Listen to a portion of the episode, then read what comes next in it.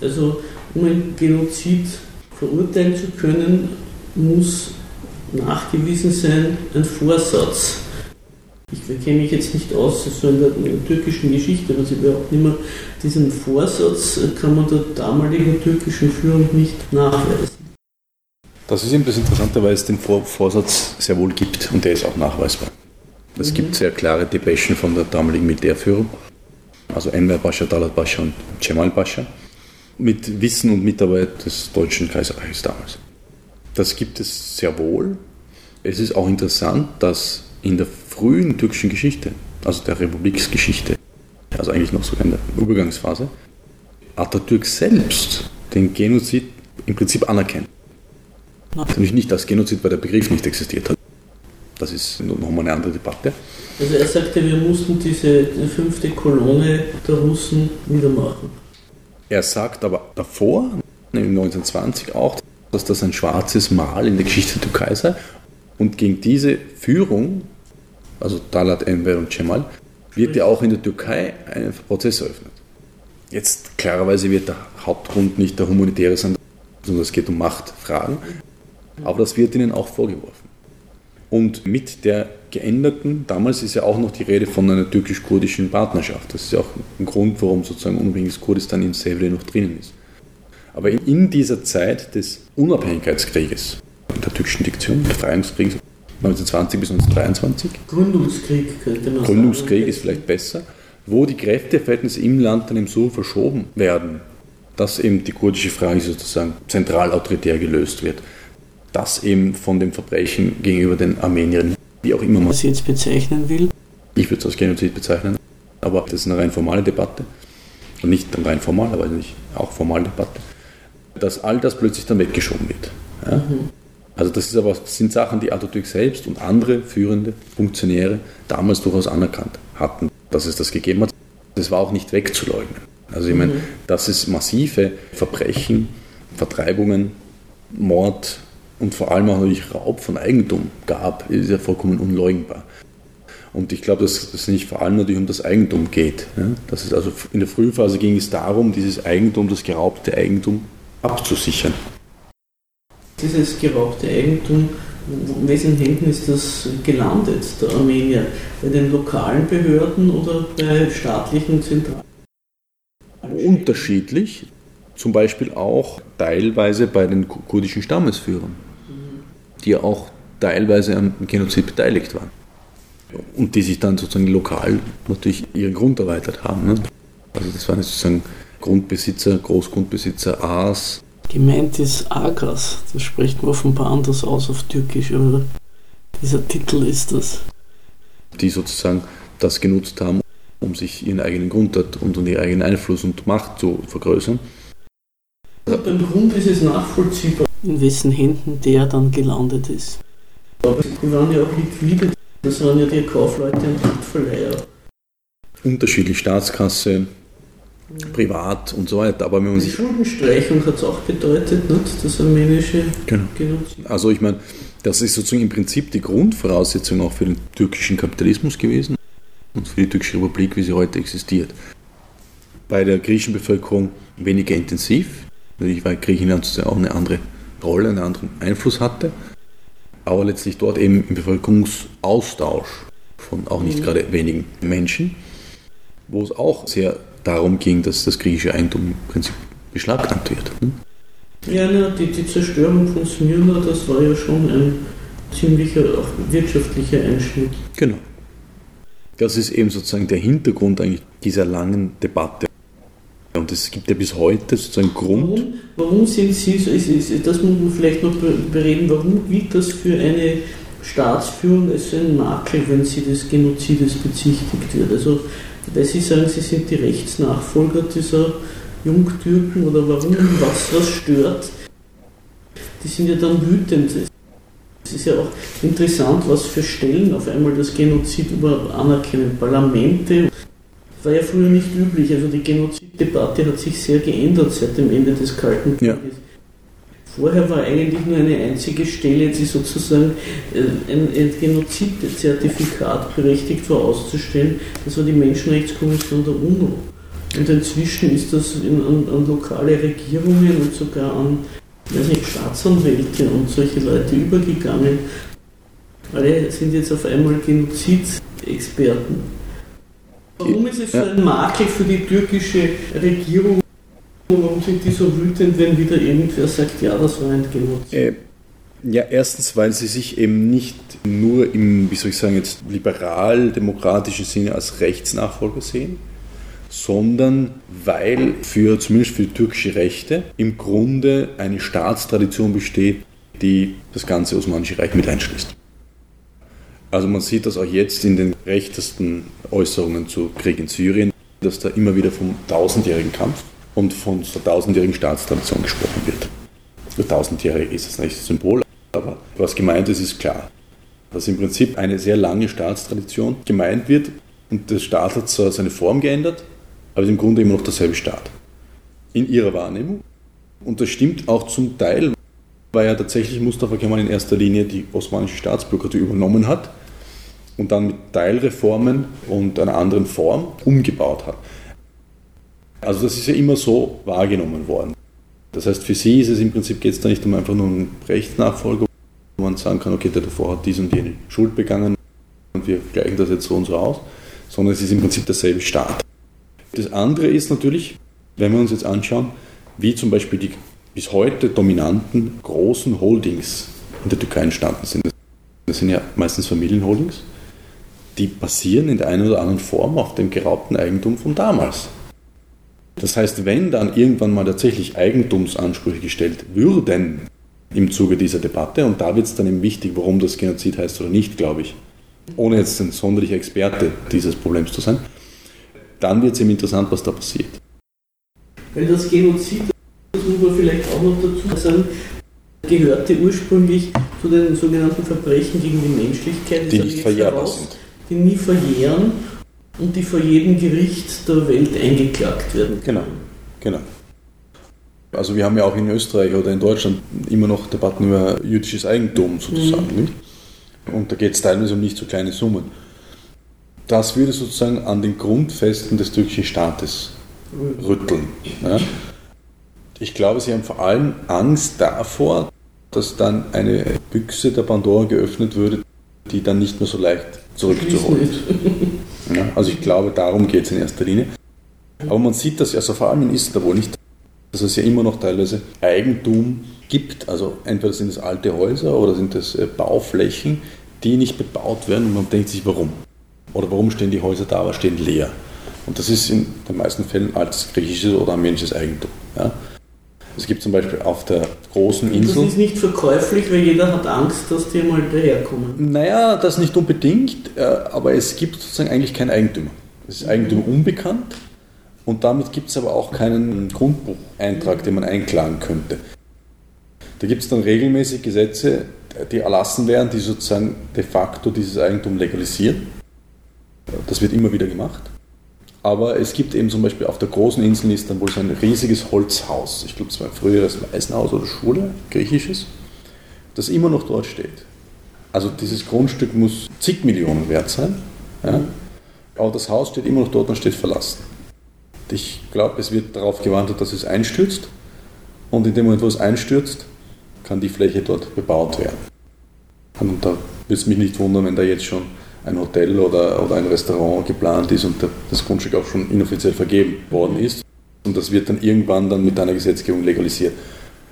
Naja, sehr oft ist es aber gerade in Istanbul so, dass dann die lokalen Stadtverwaltungen das zurückkaufen. Also die das halt rechtlich gesehen können. Aber es ist tatsächlich immer auch noch zum Teil eine Eigentumsfrage. Aber natürlich ist dann eben auch die Frage, wo diese Eigentumsansprüche aufhören und anfangen. Nicht?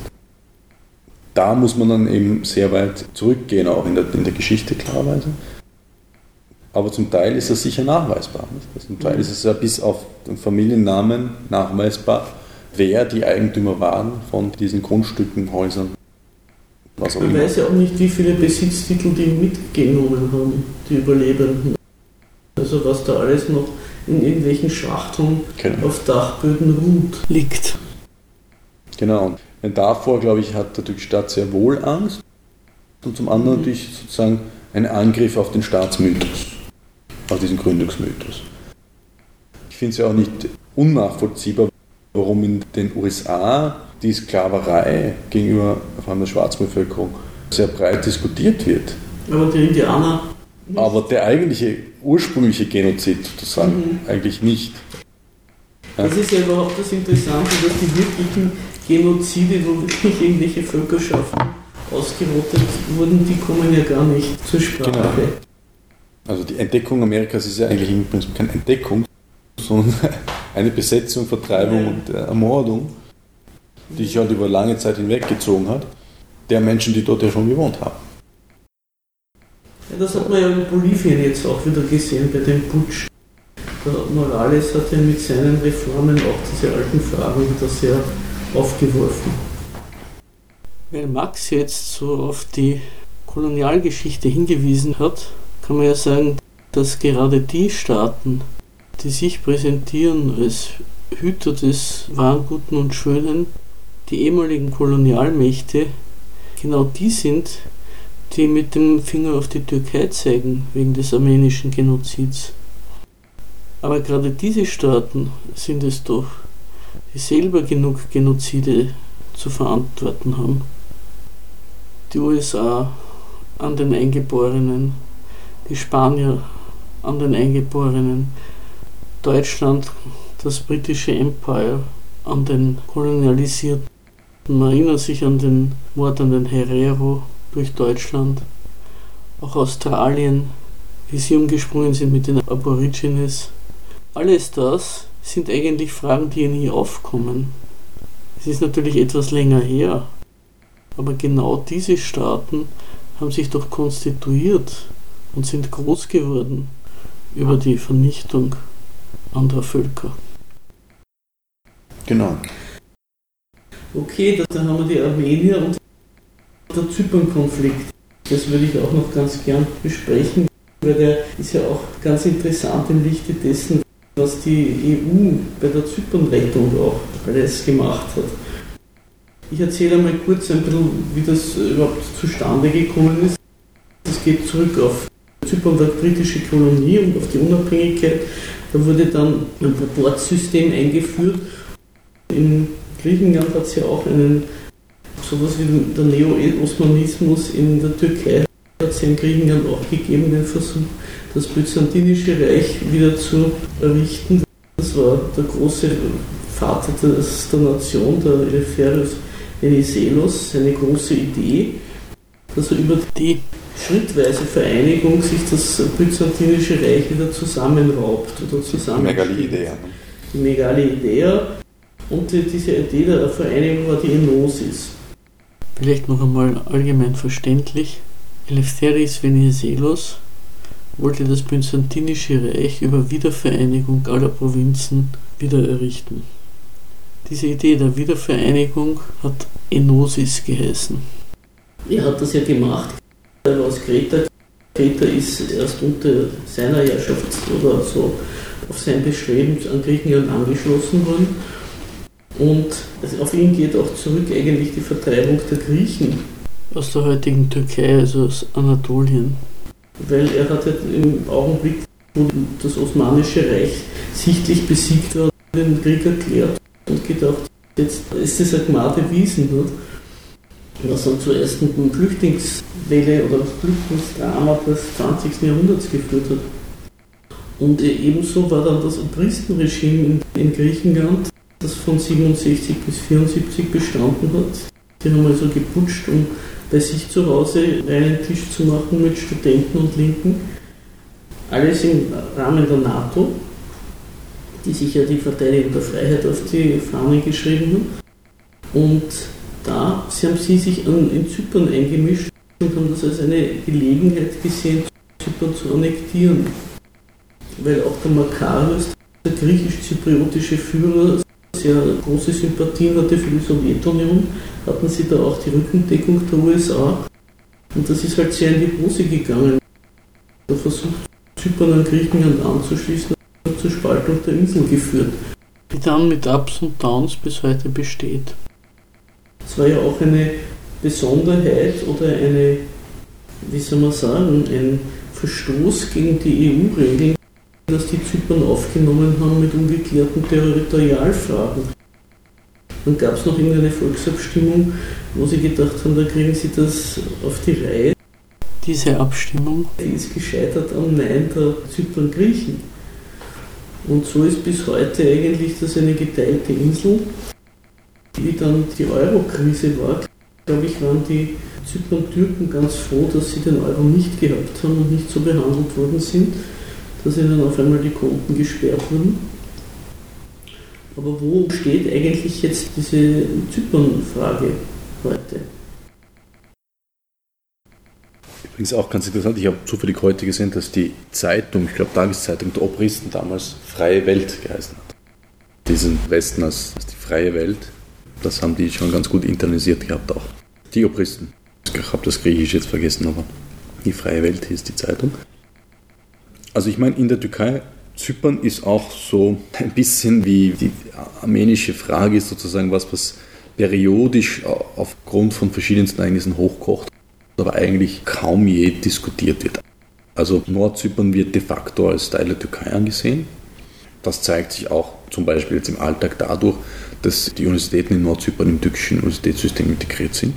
Und bei der zentralen Prüfung, die man sozusagen machen muss, wo man dann ja auch zugeteilt wird an die verschiedensten Universitäten, eben auch nordzyprischen Universitäten als ganz normale Universitäten einfach dabei sind. Achso, du kannst also was eine Aufnahmsprüfung genau. sagen wie in Bursa und wirst dann zugeteilt nach Nord-Süd. Zum Beispiel. Also du, du hast einfach eine gewisse Punkteanzahl und dann kannst du, ich glaube, 20 Unis auswählen und dann wirst du einer zugeteilt. Ja. Und du kannst den Präferenzen schichten. Genau, also und da sind die zypriotischen Universitäten Nordzypern ganz genauso dabei wie die in, im, im Rest der Türkei. Ist eigentlich Nordzypern für die Türkei ein Zuschussgebiet? Also dass sie immer reinbuttern müssen Geld? Meines Wissens, also ich meine, das sind so Sachen, die, wo man in der Türkei sehr wenig zuverlässige Statistiken kriegt. Ja. Also insgesamt kriegt man sehr wenige. Und das ist sowas, was kaum je diskutiert wird. Aber meines Erachtens müssen sie schon einiges reinbuttern. Ja. Das ist ein Zuschusspost. Genau, aber gleichzeitig gibt es natürlich in Nordzypern gibt es jetzt nicht wahnsinnig viel also eine gewisse Tourismusindustrie, was Leuten aus, der, aus dem Festland, die sich leisten können, gern machen, ist es dorthin fahren in die Casinos. Aber sonst ist halt nicht wahnsinnig viel dort los. Es gibt eben dann immer wieder so Phasen, wo das aber hochkocht. Ja, und meistens sind das dann ja auch sozusagen die Konflikte mit Griechenland. Ja. Also ich habe das Gefühl, dass die Bevölkerung in Zypern sowohl die türkische wie auch die griechische Bevölkerung einer Vereinigung des Landes, einer Wiedervereinigung eigentlich gar nicht so negativ gegenübersteht. Aber Griechenland und die Türkei sind sozusagen diejenigen Mächte, die das eigentlich wesentlich und mit ihren jeweiligen internationalen Unterstützung bei dem, was sie da halt gerade machen. Und da gibt es eben sehr wenig. Also das sieht man in der Türkei, in Griechenland kenne ich die Debatte nicht so gut, aber in der Türkei sieht man auch daran, vor allem in den letzten Monaten, ja, im letzten Jahr, dass zypriotische, also der nordzyprische Präsident, Ministerpräsident, sich immer wieder kritisch gegenüber der Türkei geäußert hat. Ja, und eigentlich nicht sonderlich begeistert sind damit, wie die Zypernpolitik der Türkei ausschaut. Das ist dann auch mit Drohungen und so weiter beantwortet worden. Also ich weiß nicht, ist der Präsident oder der Ministerpräsident, der Mustafa Akıncı, der hat vor allem, der kommt anscheinend auch aus der Studierendenbewegung in der Türkei. Der hat natürlich in Ankara studiert, in den 60er Jahren und kommt auch dort eigentlich aus einer linken Bewegung. Und der hat mehr oder weniger klar gesagt, dass er sozusagen den Einmarsch in Syrien ablehnt, der Türkei. Und ich glaube, jetzt haben sie wieder über Idlib wieder was gesagt, wo sie das im Prinzip ablehnen. Und dass eine de facto Kolonie sozusagen die Politik des Mutterlandes ablehnt in der Form, ist schon erstaunlich und ist natürlich auch von Erdogan ziemlich heftig beantwortet worden. Also nach dem Motto, das wird Konsequenzen haben. Was glaubt er, wer er ist und äh, was erlaubt er sich eigentlich? Was natürlich auch eine ziemliche Bloßstellung des Verhältnisses von der Türkei zu Nordzypern ist. Wenn man meinen würde, dass die nordzyprische Bevölkerung natürlich Präsidenten, Präsidentin selbst wählen kann. Was de facto auch so ist, aber sozusagen natürlich dort der starke türkische Druck. Das ist das eine, was vielleicht nicht ganz unwichtig ist, dass da die zentrale Konfliktpunkte immer noch Griechenland-Türkei ist und dass wir in den letzten Jahren immer wieder auch zwischen Griechenland und Türkei, auch wenn es ein Krieg unwahrscheinlich ist, würde ich sagen, sozusagen Konflikte haben, auf Low-Level-Konflikte, sei es jetzt um die Inseln, sei es vor allem um diverse Pipelines und Bohrprojekte, auch natürlich an der zypriotischen Grenze, also im Meer vor Zypern. Es sind zwei Staaten, die sich gegeneinander konstituiert haben. Genau. Und immer noch gegeneinander konstituieren. Genau. Also ich glaube auch, dass, dass die Megali-Idee außer vielleicht in Griechenland nirgendwo so viel unterrichtet wird wie in der Türkei. Das ist ein, auch im türkischen Schulsystem ein ganz wichtiger Teil. Soviel ich weiß, sind in Griechenland die Megali-Idee und die Enosis eigentlich nicht mehr Bestandteil des Schulunterrichts oder der Ideologiebildung, weil sie eben gescheitert sind und Griechenland auch überhaupt keine Mittel hat, das weiter zu verfolgen. Und auch diese Forderung von einigen Nationalisten, dass eben die griechischen Inseln und so weiter türkisch sind und dergleichen mehr. Und jetzt natürlich auch zum Beispiel die Lage der Geflüchteten an der griechischen Grenze, wo sozusagen auch wieder Spannungsverhältnis aufgemacht wurde. Und es kommt ja auch periodisch zu diversen Zusammenstößen von, oder von Luftraumverletzungen, vor allem von türkischen Flugzeugen, was jetzt nicht sonderlich schwer ist, weil wenn sie sozusagen in der Ägäis rausfliegen, sowieso gleich über griechischem Staatsgebiet sind. Das stimmt schon. Diese Konflikte. Von der Art der Grenze, dass die sehr genau, verletzlich genau, die ist natürlich. Das stimmt schon, die Inseln sind im Prinzip teilweise in der Türkei quasi drin. Da sehen wir eben schon, dass dieser Konflikt nicht ganz entspannt ist. Aber das sind halt zwei NATO-Länder. Und der NATO liegt ja mehr oder weniger auch daran, dass die sich nicht gegenseitig in die Haare kriegen. Ich glaube, auch der EU liegt daran Ja, was. es gab ja schon mehrere Fälle, wo es zu Schüssen und Toten gekommen Kommt es immer wieder, ja. Und dasselbe geht natürlich auch über Zypern. Also ich weiß nicht, es ist auch nicht eine der Hauptfragen in der Türkei. Ja, das muss man schon dazu sagen. Ich glaube auch nicht, dass es eine der Hauptfragen in Griechenland ist. Aber sie kocht halt periodisch immer wieder hoch. Und dass die EU da eben damals so gehandelt hat, ohne eben diesen Konflikt beizulegen, ich meine, verstehe ich aus der Hinsicht, dass seine Beilegung wahrscheinlich nicht einfach ist. Ja. und die EU war ja damals heiß auf Zypern, weil Zypern war damals ein wichtiger Bankplatz und das zypriotische Pfund war, war hart und da haben sie gedacht, da kriegen sie einen wirklich potenten Zuwachs, ökonomisch potenten, weil Zypern ist ja nach dem Ausbruch des Bürgerkriegs im Libanon zu, sozusagen zum Bankplatz geworden des Nahen Ostens. Es hat so Ende der 70er Jahre Beirut abgelöst und ist ein Außenposten auch gewesen der Londoner City für Petrodollars. Das darf man ja alles nicht vergessen, wenn man an diese Kontensperre und Einziehen von den Aktien der zypriotischen Banken denkt. Da sind ja jede Menge sowohl EU-Bürger als auch Nicht-EU-Bürger zu Schaden gekommen. Ich will nicht wissen, was da alles hinter den Türen verhandelt worden ist. Man soll das auch nicht unterschätzen als einen der Auslöser des Brexit. Das war beim Beitritt 1994 der Grund, warum sie gesagt haben, naja, notfalls verzichten wir auf dieses Nordzypern und Hauptsache wir kriegen diesen dicken Brocken. Genau, aber ich habe eben das Gefühl, wenn sozusagen diese Frage mit einer endgültigen Spaltung gelöst werden würde, eine Zwei-Staaten-Lösung, dann heißt das eben de facto, dass Nordzypern in die Türkei integriert wird. Dass die, bisher. genau, also dann wirklich also offiziell mehr oder weniger kann durchaus sein, dass das dann eine, einfach eine türkische Provinz wird. Damit würde der Zypern-Konflikt an sein Ende kommen, zu Ungunsten Griechenlands. Südzypern bleibt unabhängig, Nordzypern wird türkisch. Und ich glaube, dass ein Großteil der Bevölkerung in Nordzypern das ablehnt. Man eben auch an diesen diversen Aussagen, dass nämlich gerade in dem Moment, wo sozusagen die Türkei in Syrien interveniert und dort ja de facto auch äh, einfach Land besetzt, das wird ja auch von vielen neo-osmanischen nationalistischen Fantasien, wird das ja, was da in Syrien und auch zum Teil in Irak, auch wenn sie natürlich überhaupt keine Stellung haben, als türkisches Gebiet bezeichnet. Also es gibt diese Rede, dass Mosul, Kirkuk, Wahrscheinlich ist das auf dem Wetterbericht, so wie Südtirol in Österreich oder so. Teilweise ja, ja. Also Idlib, Afrin, Elbab, Aleppo, Latakia, aber auch eben Mosul und Kirkuk werden immer wieder als türkisches Staatsgebiet bezeichnet. Und dass da sozusagen die Zyprioten nicht ganz zu Unrecht sehen, dass die Türkei offensichtlich Bestrebungen hat, ihr Staatsgebiet auszuweiten und das auch de facto macht, dann ist natürlich irgendwie ein logischer Kandidat Nordzypern. Und dass sie sich sozusagen da dagegen stellen, ist, glaube ich, gar keine Überraschung. Verstehe. Na gut, also ich bin eigentlich mit dem, was ich von Max alles wissen wollte, bin ich mehr oder weniger zufrieden. Schon. Den Syrienkrieg haben wir. Syrien. Ich weiß nicht, ob wir dieses Fass auch noch aufmachen sollen heute.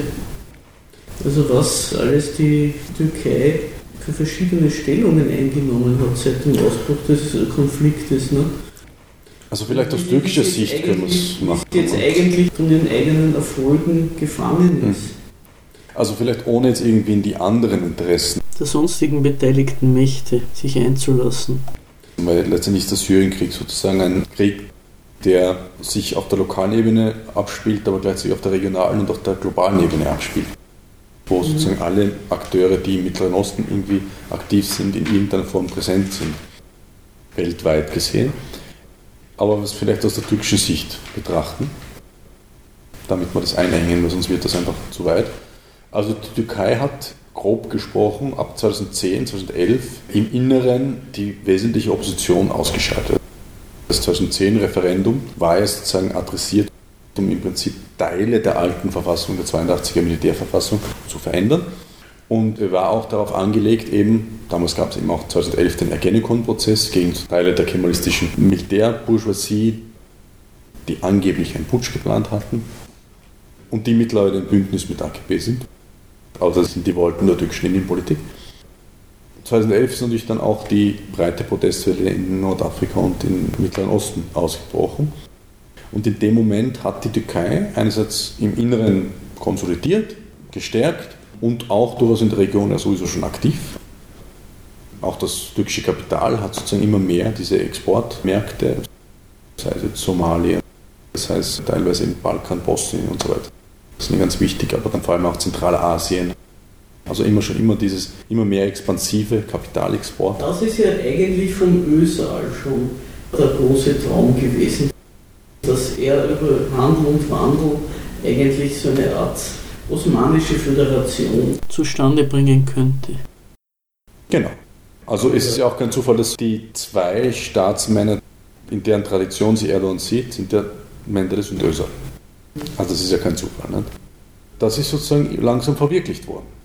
Und in dem Moment hat die Türkei gedacht, mit dem arabischen Frühling oder mit den arabischen Aufständen, so jetzt aber wirklich, und vor allem durch in Ägypten, haben sie große Hoffnungen gehabt, was dann halt auch ein, zwei Jahre gut gegangen ist, bis dann Morsi weggeputscht wurde. Und zum anderen vor allem natürlich in Libyen und in Syrien, auch in Tunesien. Also in Tunesien ist ja diese Al-Nahda-Partei, die noch am ersten ideologisch auch der AKP nahe steht, das der Muslimbruderschaft teilweise verbunden ist. Das einzige Land, wo es eigentlich erfolgreich gewesen ist. In Libyen und in Syrien sehen wir die Zustände eh. Also es gibt im Prinzip einen Krieg bis heute. In Libyen ist Gaddafi gestürzt und getötet worden, in Syrien Assad nicht. Und in Syrien war die türkische Politik im Prinzip am Anfang Sturz des Assad-Regimes. Das haben sie auch Da haben vergessen. sie ja auch alle Rückendeckung der EU und Natürlich, ja, hinter sich ja. gewusst. Genau. Also gab es da nicht dann den berühmten Satz von Erdogan selbst, glaube ich, dass in wenigen Tagen, Wochen, ich habe die Zeit vergessen, in Damaskus beten werden. Die Regime-Change-Politik in Syrien ist ja dann sozusagen daran gescheitert. Also ich meine, anfänglich gab es ja sozusagen durchaus legitime Aufstände, die dann sehr schnell militarisiert worden sind, einfach von allen Seiten. Und auf der Seite des Regimes natürlich der Iran und Russland, zuerst vor allem der Iran mit den jeweiligen Milizen, also vor allem Hisbollah. Und dann ab 2015 Russland natürlich aktiv und davor natürlich ähm, auf andere Weise schon unterstützt hat. Und die türkische Politik ist ja sozusagen, also am Anfang war es Sturz des Assad-Regimes, ab 2012, 2013 hat sich ja die kurdische Bewegung dort formiert im Norden, was sozusagen auch die Internationalisierung der kurdischen Bewegung aus der Türkei eigentlich bedeutet. Sozusagen auch ein schwerer Schlag für die Türkei ist. Also dass sozusagen der innere Frieden, der 2010 so solid ausgeschaut hat, war beim Teufel. Naja, also ich meine, der innere Frieden war sowieso nicht so ein Frieden, wie sie das gewünscht haben. 2012 ist eben sowohl in Nordsyrien das entstanden, aber auch, man darf nicht vergessen, in der Türkei, in einigen Provinzen hat die Guerilla mehrere hundert Kilometer Landstrich kontrolliert. Darüber ist wenig berichtet worden. Dann ja, erst wie dann das alles abgefackelt worden ist, dann konnte man sich denken, dass dort vorher Veränderungen waren. Naja, also es haben, damals war es noch nicht die HDP, also war es die, der Vorgänger, Vorgängerpartei, die BDP, Abgeordneten, auch Demirtas und andere, sind damals in die Gebiete gefahren und haben einfach auf offener Straße und in den Städten und Dörfern Guerillas angetroffen. Das ist im Fernsehen ge gezeigt worden, das ist nicht ein furchtbarer Skandal gewesen, weil damit gezeigt wurde, dass die Guerilla einfach türkisches Staatsgebiet kontrolliert ja, und Straßenkontrollen durchführt und so weiter, Checkpoints aufgestellt hat. Das war ja auch dann der Beginn des Verhandlungsprozesses zwischen dem Staat und der PKK. Also hat die PKK ja quasi seine Stärke heraus eigentlich oktroyiert. Der Verhandlungsprozess in der Türkei, um natürlich ihre eigenen Kräfte nach Syrien abzuziehen. Das war ja sozusagen schon durchgedacht. Ja. Dass sie sozusagen in Syrien die Chance gesehen haben und gesagt, wir sind in der Türkei so stark, wir sind politisch aufgestellt, dass wir eben dann mit der BDP und dann später der HDP auch politisch einfach ein Player werden können und die militärischen Kräfte zum Teil nach Syrien schicken, um dort im Krieg, eine Basis schaffen. Im, genau, in der Kriegssituation sozusagen eine starke militärische Kraft aufzubauen. Als das funktioniert hat und als gleichzeitig das Assad-Regime nicht gefallen ist, hat die Türkei sozusagen ihren Fokus verändert und erweitert, nämlich die Zerschlagung des Projekts in Nordsyrien auf die Tagesordnung gesetzt. Das ist natürlich die Zerschlagung der autonomen Selbstverwaltung dort und gleichzeitig diese neuen Allianzen der AKP, die ja sozusagen erznationalistisch, antikurdisch sind, dazu geführt haben, dass sowohl der Friedensprozess im Inneren beendet wurde, ist klar. Das ist auch die Zeit, in der die drei kurdischen Aktivistinnen in Paris ermordet wurden, im Jänner 2013. Und dann wurde ja vor allem damals der IS, wie gesagt, aus einem funktionalen Bündnis heraus oder was auch immer, war ja sozusagen die große Hoffnung, dass die das äh, Projekt der kurdisch dominierten Selbstverwaltung zerschlagen können. Sind dann daran gescheitert. Sind auch daran gescheitert, weil es natürlich massive, erstens massiven Widerstand gab in Kopanen damals 2014, aber auch natürlich in der Türkei massive Aufstände. Ja, man darf das nicht vergessen, dass in den kurdischen Städten damals innerhalb von drei Tagen bis zu 60 Leute gestorben sind, weil die kurdische Bewegung zum Volksaufstand ausgerufen hat. Ja. Die Forderung war ja nicht, dass die Türkei den IS stoppen soll, sondern dass sie die Grenzen aufmachen soll.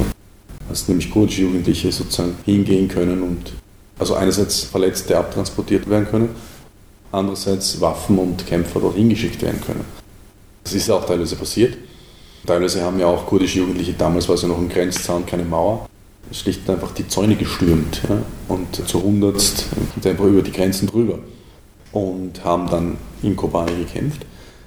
Also das war damals eine breite Mobilisierung, die dann eben auch einerseits die USA dazu gebracht hat zu intervenieren, mit Luftschlägen, zum anderen aber auch die Türkei in eine defensive Rolle gezwängt.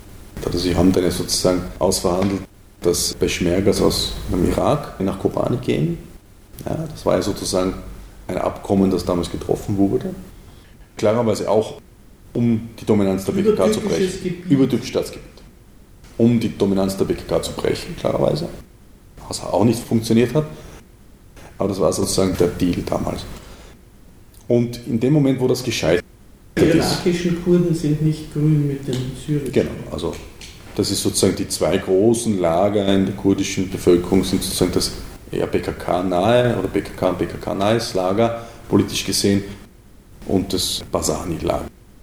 Da gibt es natürlich unzählig viele Unterlager, aber das sind so die großen Ausrichtungen.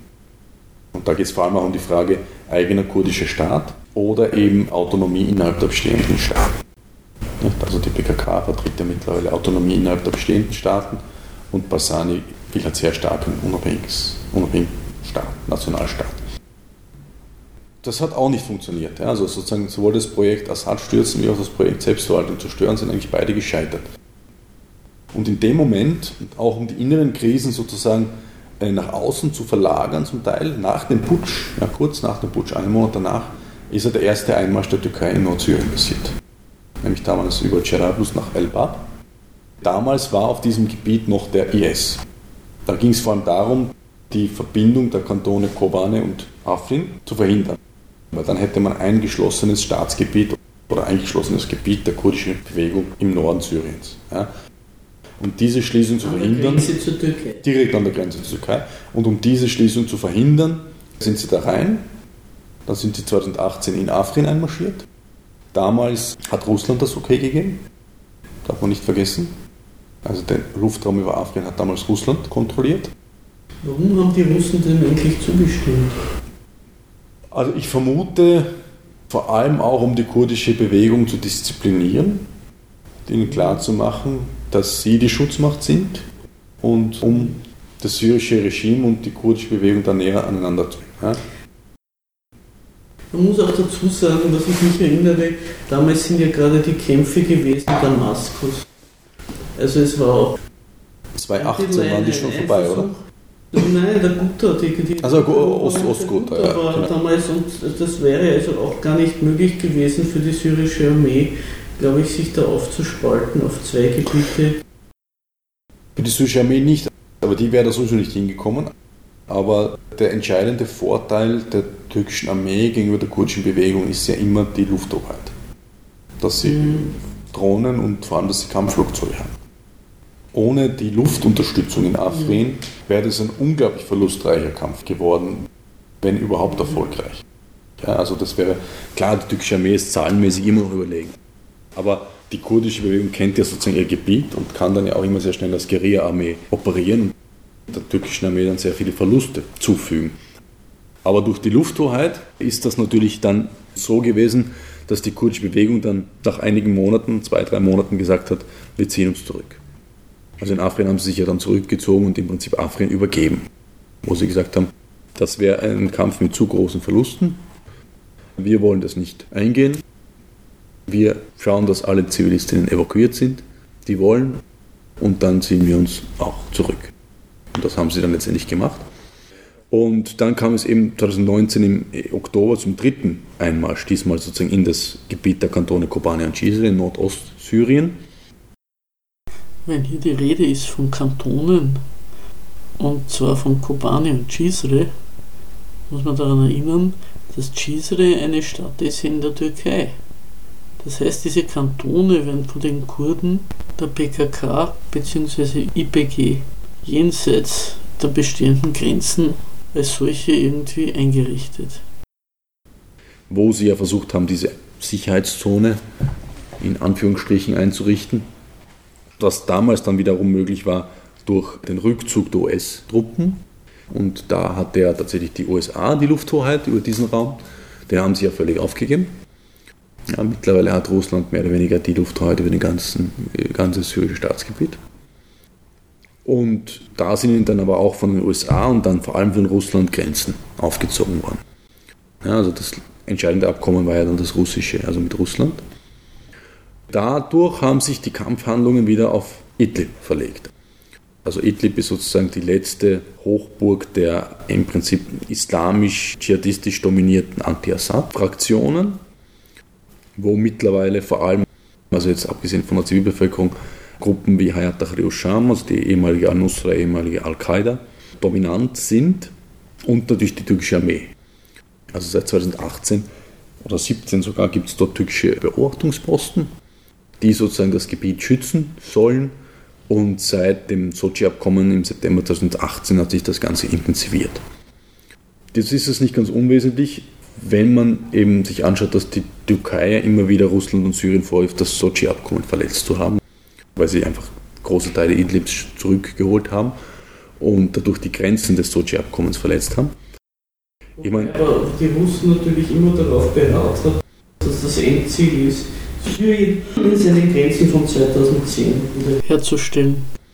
Klar, das ist klar, dass das ihr Ziel ist.